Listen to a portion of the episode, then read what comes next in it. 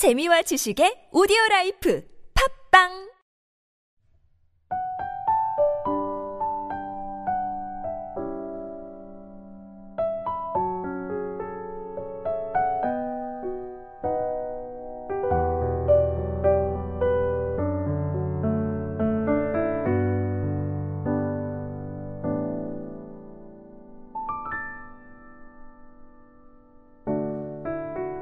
할렐루야 지구촌 사랑교회 성도 여러분 매주 금요일마다 진행되는 메시지 성경 읽기 오늘의 말씀은 사도행전 1장에서 5장 말씀입니다. 친애하는 데오빌로 가깝게 이 책 첫 권에서 나는 예수께서 성령으로 말미암아 친히 택하신 사도들에게 작별을 구하시고 하늘로 들려 올라가신 날까지 그분이 행하시고 가르치신 모든 것을 기록했습니다. 예수께서는 죽으신 후에 40일에 걸쳐 여러 다른 상황에서 사도들에게 살아계신 모습으로 나타나셨습니다. 얼굴을 대면한 여러 번의 만남에서 그분은 그들에게 하나님 나라에 관한 일들을 말씀해 주셨습니다. 만나서 함께 식사를 하면서 사도들에게 절대로 예루살렘을 떠나지 말라고 하시며 이렇게 이르셨습니다. 아버지께서 약속하신 것, 곧 너희가 내게서 들은 약속을 기다려야 한다. 요한은 물로 세례를 주었지만 너희는 성령으로 세례를 받을 것이다. 이제 곧 받을 것이다.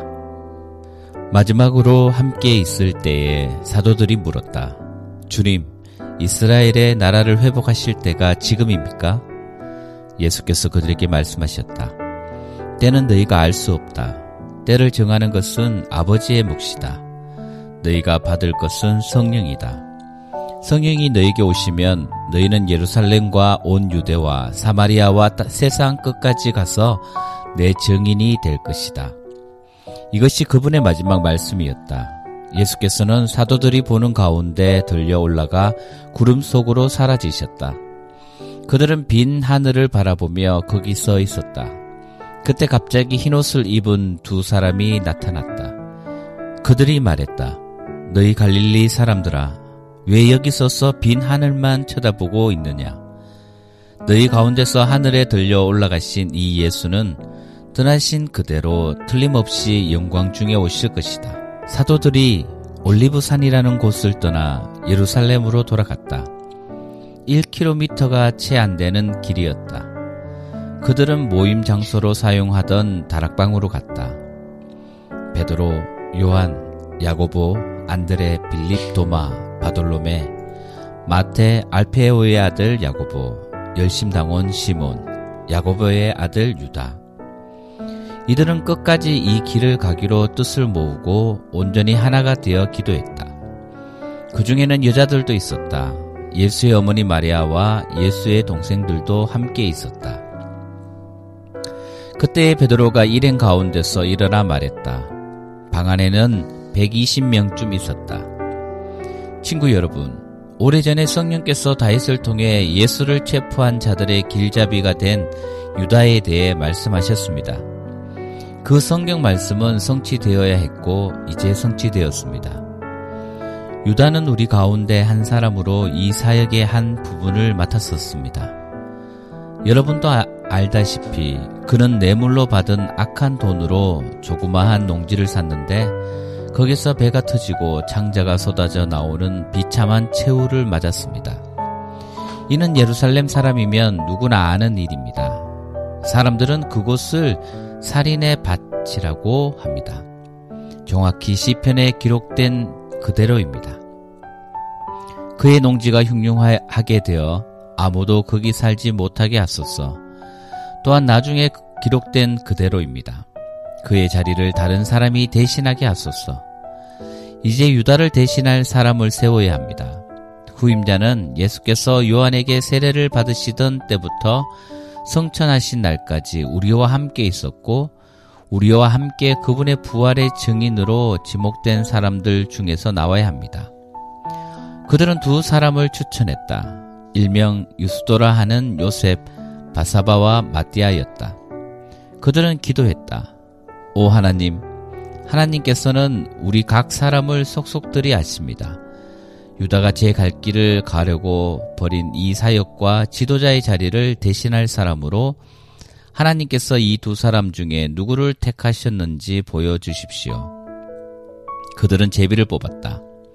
마띠아가 뽑혀서 열두 사도 중에 들게 되었다. 오순절이 되었을 때 그들이 다 함께 한 곳에 있었다. 난데없이 맹렬한 기세의 강한 바람 같은 소리가 났으나 그 소리가 어디서 나는지 아무도 알 수 없었다. 그 소리가 온 건물을 가득 채웠다. 그러더니 성령께서 들불처럼 무리 사이로 퍼졌고 그들은 성령께서 시키는 대로 여러 다른 언어로 말하기 시작했다. 마침 그때의 예루살렘에는 많은 유대인들이 머물고 있었다. 그들은 세계 각지에서 모인 경건한 순례자들이었다. 그들이 그 소리를 듣고 서둘러 달려왔다. 그런데 그들은 각자의 모국어로 들려오는 소리를 듣고 크게 놀랐다. 도무지 무슨 일인지 영문을 알 수 없어 그들은 이렇게 되뇌었다. 이들은 다 갈릴리 사람들이 아닌가. 그런데 이들이 하는 말이 우리 각 사람의 모국으로 들리니 어찌된 일인가. 바데 사람, 메데 사람, 엘람 사람, 메소포티미아, 유대, 갑바도기아, 본도와 아시아, 부르기아와 밤빌리아, 이집트, 구레네에 속한 리비아 여러 지역에서 온 방문객들, 로마에서 이주해 온 유대인과 개종자들, 크레타 사람과 아라비아 사람들까지. 이들이 우리 언어로 하나님의 능하신 일들을 말하고 있지 않는가? 그들은 머리가 혼란스러워 갈피를 잡을 수 없었다. 당황해서 도대체 이게 무슨 일인지 하는 말을 서로 주고받았다. 그런다 하면 이 사람들이 싸구려 술에 취했다고 놀리는 사람들도 있었다. 바로 그때에 다른 열한 사도의 지지를 받은 베드로가 일어나 무척 긴박한 어조로 말했다. 유대인 동포 여러분과 예루살렘을 방문 중인 모든 여러분, 잘 듣고 이 이야기를 바로 아시기 바랍니다. 이 사람들은 여러분 가운데 일부가 생각하는 것처럼 술에 취한 것이 아닙니다. 이제 겨우 아침 9시인데 취할 시간이나 있었겠습니까? 이것은 예언자 요엘이 장차 일어날 것이라고 알려준 일입니다. 하나님께서 말씀하신다. 마지막 때에 내가 모든 사람에게 내 영을 부어줄 것이다. 너희 아들들은 예언할 것이며 너희 딸들도 예언할 것이다. 너희 청년들은 환상을 볼 것이며 너희 노인들은 꿈을 꿀 것이다. 그때가 이르면 나를 섬기는 남종과 여종에게 내 영을 부어줄 것이니 그들은 예언할 것이다. 내가 위로 하늘의 이적과 아래로 땅의 표적을 베풀 것이니 피와 불과 소용돌이 치는 연기 주의 날 무섭고 기이한 그날이 오기 전에 해가 어두워지고 달이 핏빛으로 붉어질 것이다. 누구든지 나 하나님에게 구해달라고 부르짖는 자는 구원을 얻을 것이다. 이스라엘 동포 여러분, 이 말을 잘 들으십시오. 나사렛 예수는 하나님께 온전히 인정받으신 분이셨습니다. 하나님께서 그분을 통해 행하신 기적과 이적과 표적들은 여러분이 이미 다 알고 있습니다. 이 예수께서 하나님의 주도 면밀하신 계획에 따라 법을 제멋대로 주무르는 사람들에게 배반당하시고 여러분에게 넘겨졌습니다. 여러분은 그분을 십자가에 못 박아 죽였습니다. 하지만 하나님께서 죽음의 밧줄을 푸시고 그분을 다시 살리셨습니다. 죽음은 그분의 상대가 되지 못했습니다. 다윗이 이 모든 것을 말했습니다. 내가 항상 내 앞에 계신 하나님을 배웠다. 그분이 내 곁에 계시니 그 무엇도 나를 흔들 수 없다. 내 속에서 온통 기쁨과 희열이 넘쳐 나는 소망의 땅에 내 거처를 정했다. 주님은 절대로 나를 엄부에 버리지 않으실 것이므로 나는 죽음의 악취조차 맞지 않을 것이다. 주님께서 내 발을 생명길에 두셨고 주님의 얼굴은 온 사방의 햇빛 같은 기쁨으로 빛난다. 사랑하는 친구 여러분, 여러분에게 더없이 솔직히 말하겠습니다. 우리 조상 다윗이 죽어서 묻혔고 그 무덤이 오늘도 분명히 우리 눈앞에 있습니다.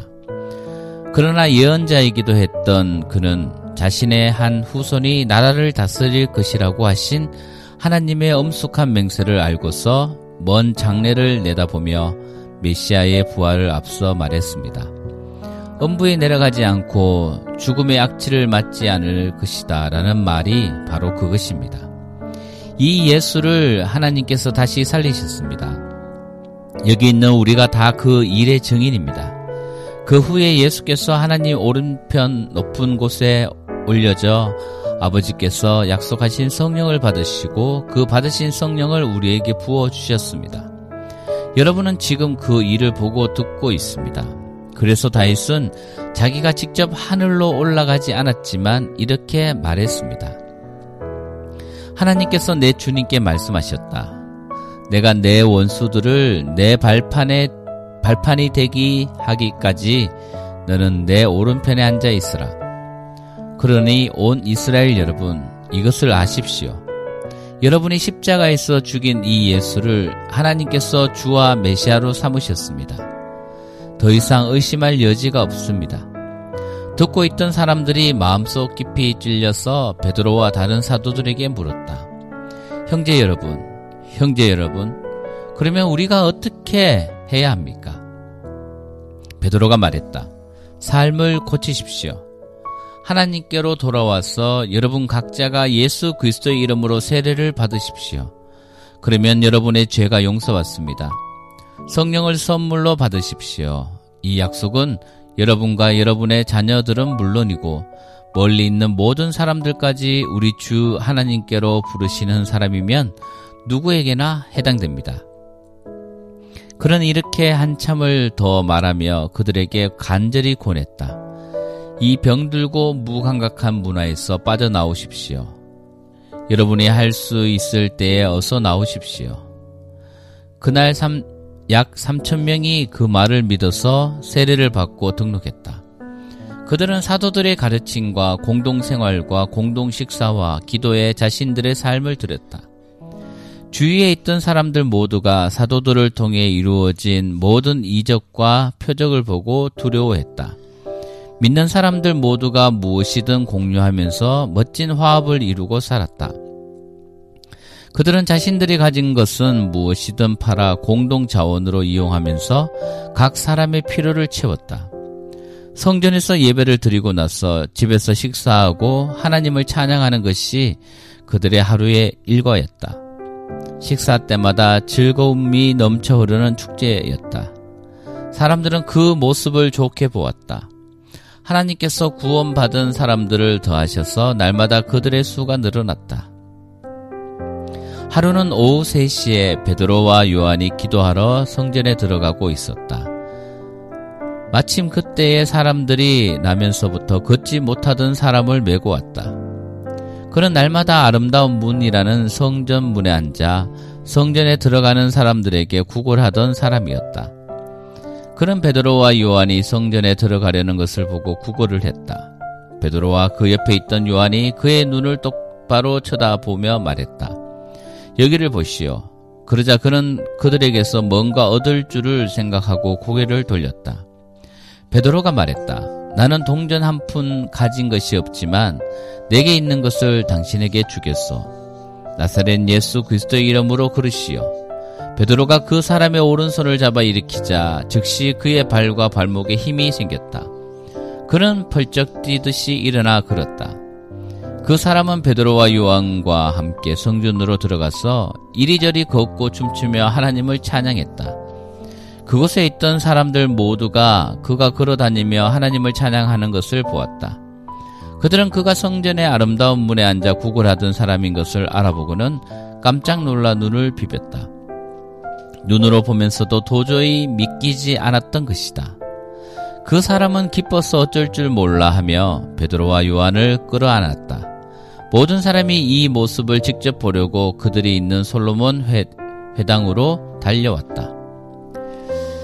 사람들이 모인 것을 보고 베드로가 그들에게 말했다. 이스라엘 여러분, 이 일에 왜 이렇게 크게 놀라십니까? 이 사람이 걷게 된 것이 마치 우리 능력이나 경건함 때문인 것처럼 왜 우리를 쳐다보는 것입니까?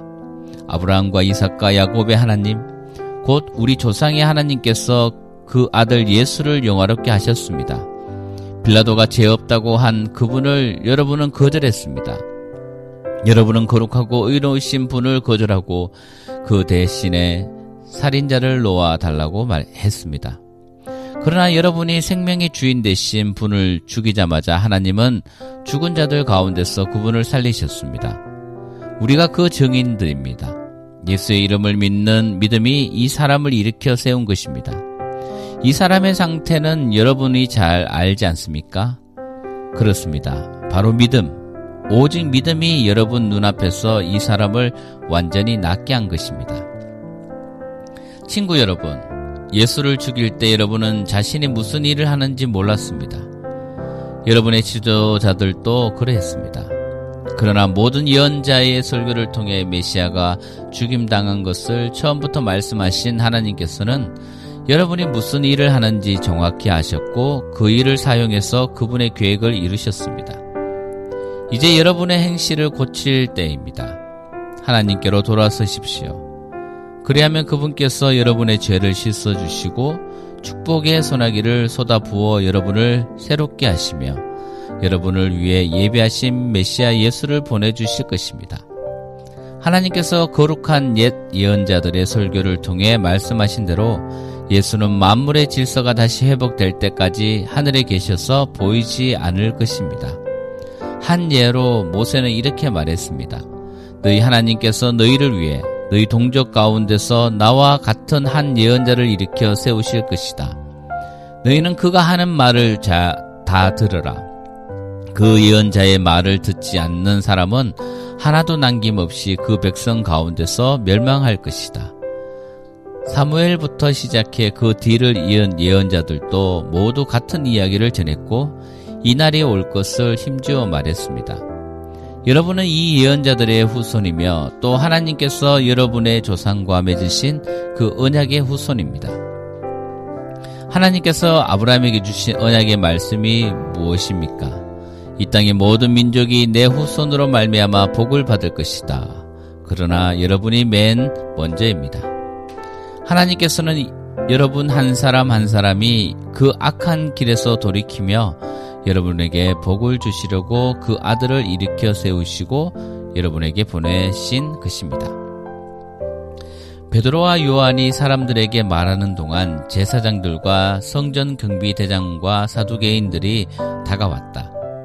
그들은 이 신출내기 사도들이 사람들을 가르치는 것과 죽은 자의 부활이 예수께 일어났다고 선포하는 것에 분개했다.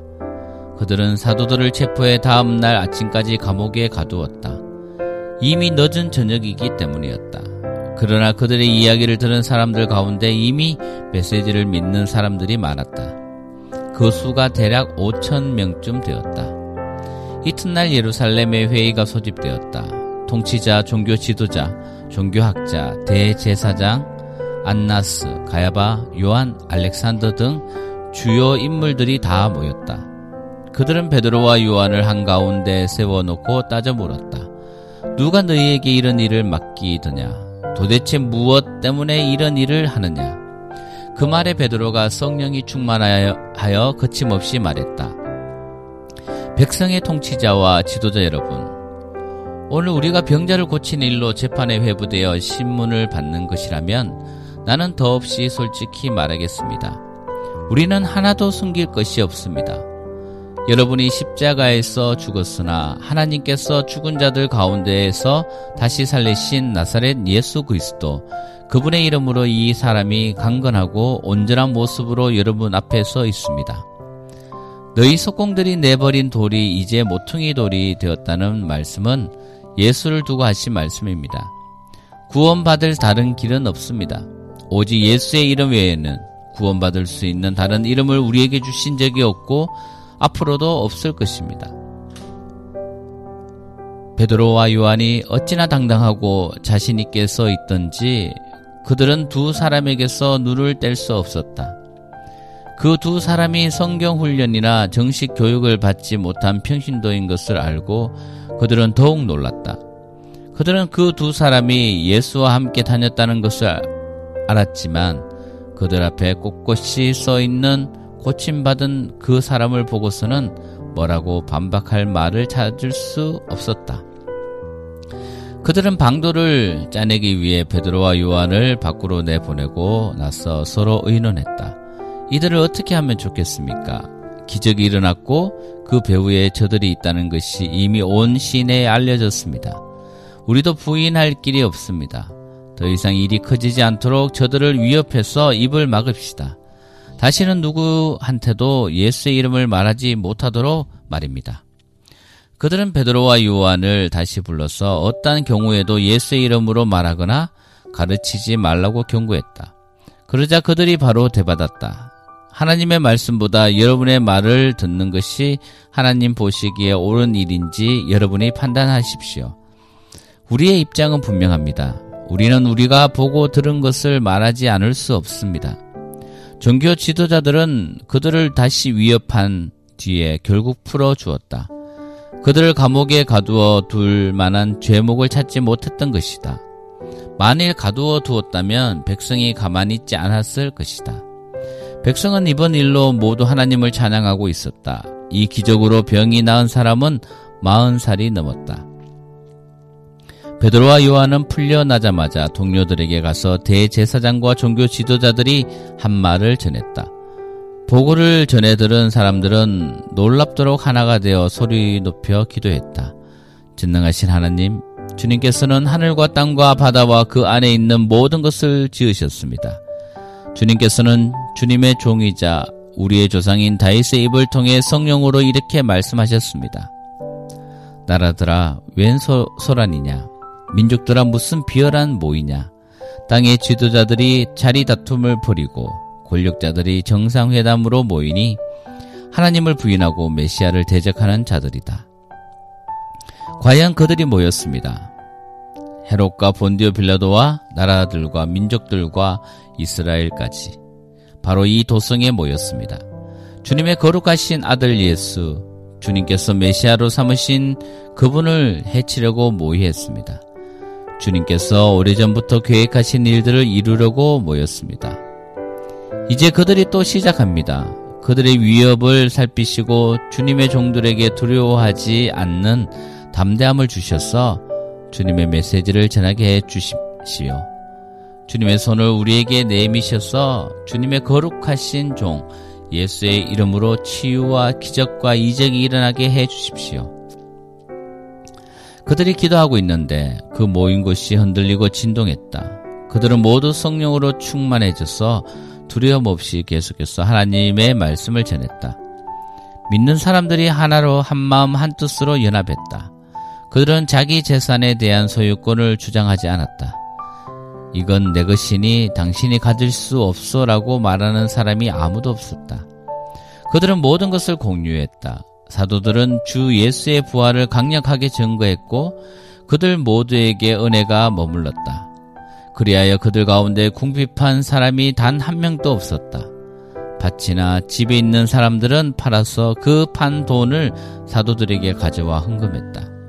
사도들은 각 사람의 필요에 따라 그 돈을 나누어 주었다. 키프로스 태생의 레이 사람으로 사도들이 바나바라고 부르던 요셉도 자기 소유의 밭을 팔아서 그 돈을 가져다가 사도들에게 헌금했다. 그러나 아나니아라는 사람이 자기 아내 사피라와 공모하여 땅을 판 돈의 일부를 몰래 자기 몫으로 챙겨두고는 나머지를 사도에게 가져와 헌금했다. 베드로가 말했다. 아나니아야, 내가 어찌하여 사탄에게 넘어가 성령께 거짓말하고 땅값의 일부를 몰래 떼어 두었느냐. 그 땅은 팔기 전에도 내 것이었고 판 뒤에도 내 것이어서 그 돈은 내 마음대로 할 수 있었다. 그런데 내가 무슨 생각으로 이런 속임수를 썼느냐? 너는 사람들 사람에게 거짓말한 것이 아니라 하나님께 거짓말한 것이다. 아나니아가 그 말을 듣고는 쓰러져 죽었다. 이 소식을 들은 사람들이 모두 하나님을 두려워했다. 젊은 사람들이 곧바로 그 시체를 사서 메고 나가서 묻었다. 세 시간이 못 되어 그의 아내가 무슨 일이 있었는지 전혀 모른 채 들어왔다. 베드로가 말했다. 너희가 땅을 팔고 받은 돈이 이것이냐? 네, 그 돈입니다. 삽비라가 말했다. 베드로가 대답했다. 너희가 공모하여 주님의 영을 대적하다니 이 무슨 일이냐? 내 남편을 묻고 온 사람들이 집 앞에 있으니 다음은 내 차례다. 그의 입에서 말이 떨어지기가 무섭게 삽비라도 쓰러져 죽었다. 젊은 사람들이 돌아와 보니 그 여자의 시체가 있었다. 그들은 시신을 메고 나가서 남편 곁에 묻었다. 이쯤에 이 일을 들은 온 교회는 물론 모든 사람들 안에 하나님께 대한 깊은 경외심이 생겼다. 하나님을 함부로 대해서는 안 된다는 것을 알게 된 것이다. 사도들이 하는 일을 통해 백성 가운데 하나님의 표적이 크게 나타나고 놀라운 일이 많이 이루어졌다. 그들은 모두 하나가 되어 솔로몬의 이름을 붙인 성전 회랑에 정기적으로 모였다. 백성이 그들을 크게 칭찬했으나 그들 모임에 합류하기를 꺼리는 사람들도 있었다. 한편 주님을 믿는 사람들은 남녀할 것 없이 도처에서 더 늘어났다. 심지어 그들은 병자들을 메고서 길거리로 나와 들것과 이부자리에 눕혀 놓고는 지나가는 베드로의 그림자에라도 닿기를 바랬다. 예루살렘 인근의 여러 마을에서 사람들이 아픈 사람과 귀신 들린 사람들을 데리고 몰려 나왔다. 그들 모두가 나았다. 대제사장과 그의 편에 선 사람들, 주로 사두개파 사람들이 이 모든 일에 단단히 화가 나서 행동에 돌입했다. 그들은 사도들을 체포해 시내 감옥에 가두었다. 그러나 밤중에 하나님의 천사가 감옥 문을 열고 그들을 이끌어냈다. 천사가 말했다. 성전으로 가서 당당히 서거라. 이 생명에 대해 말해야 할 모든 것을 사람들에게 다 전하여라. 그들은 즉시 순종하여 새벽녘에 성전으로 들어가 계속해서 가르쳤다. 한편 대제사장과 그의 동료들은 이스라엘의 최고 회의를 소집한 뒤에 감옥에 사람을 보내 제수, 제수들을 데려오게 했다. 경비대가 감옥에 가보니 그 안에는 아무도 없었다. 그들이 돌아와서 보고했다. 감옥은 철통같이 잠겨서 문마다 간수들이 지키고 있었지만 안에 들어가 보니 한 사람도 없었습니다. 성전 경비대장과 대제사장들은 당황했다. 이게 도대체 무, 어떻게 된 일이냐? 그때 누군가가 나타나서 말했다. 감옥에 가둬두었던 사람들이 다시 성전에서 사람들을 가르치고 있는 것을 알고 계십니까? 경비대장이 부하들과 함께 가서 사도들을 붙잡았다. 그러나 백성이 폭동을 일으켜 대항할까 두려워서 그들을 조심스럽게 다루었다. 그들은 사도들을 데려다가 다시 최고회의 앞에 세웠다. 대제사장이 말했다. 우리가 너희에게 예수 이름으로 가르치지 말라고 엄히 명령하지 않았더냐. 그런데 너희는 너희 가르침으로 예루살렘을 가득 채우고는 그 사람의 죽음을 기어이 우리 탓으로 돌리고 돌리려 하고 있다. 베드로와 사도들이 대답했다. 사람보다 하나님께 순종하는 것이 당연합니다.